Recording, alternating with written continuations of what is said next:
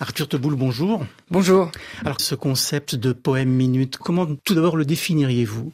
Bah, Je dirais que c'est un poème automatique écrit entre 3 et 5 minutes. C'est simple comme ça. Euh, Qu'est-ce qu'un poème automatique? C'est accepter d'écrire ce qui passe par la tête à un instant.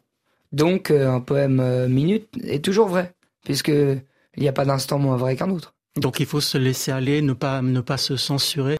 Oui, plus que ne pas se censurer, c'est on, est guidé très souvent dans nos vie par nos attentes, l'attente qu'on a des autres, des instants, du paysage qu'on va voir, de cette nourriture qu'on va manger, les attentes euh, vis-à-vis nous-mêmes. Est-ce qu'on va être à la hauteur de nos propres espérances?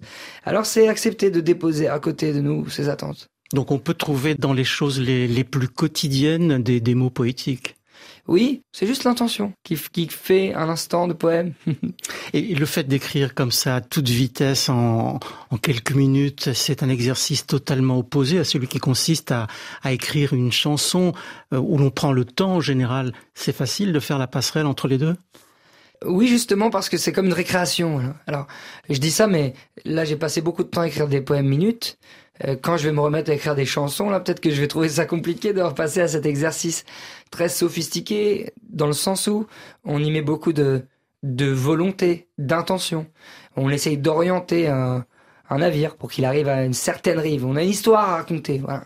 Et alors, faut aussi, faut aussi tenir. En même temps, faut accepter les courants. Donc c'est vraiment à l'opposé de cet exercice euh, automatique. Depuis quand écrivez-vous ces poèmes minutes?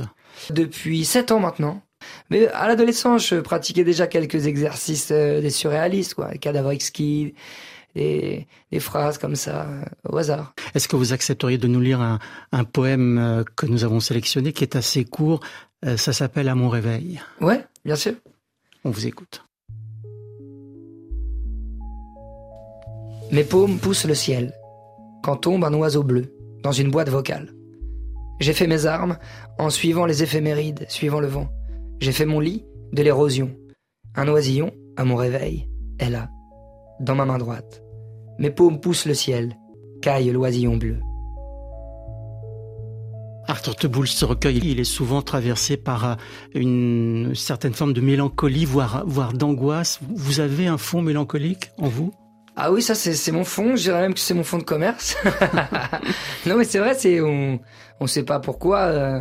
Parce qu'avec Faux Chatterton, les chansons, en tout cas au début, elles étaient très mélancoliques. Ouais. Alors bon, j'essaie de, m'expliquer la chose. J'ai l'impression que dans son art, au départ, ou comme les gens qui écrivent, ils disent voilà, j'écris ce que je suis pas capable de dire. Ah, une copine qui m'a dit ça. Et ben c'est un peu pareil. On met en chanson ce qu'on n'est pas capable d'exprimer dans la vie.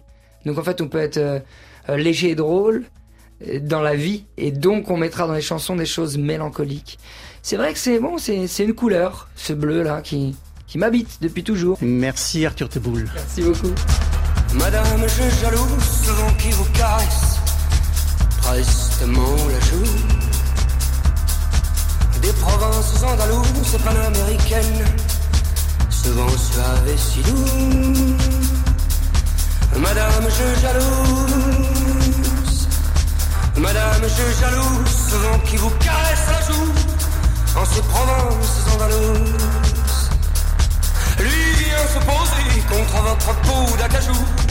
Lui vient se poser contre votre peau d'acajou. Quand je reste à Paname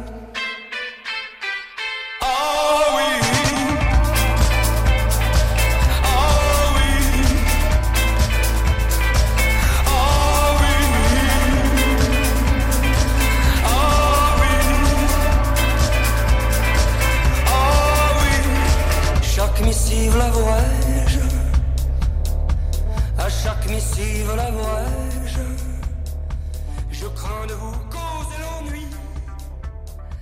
Et cette attente comme un missile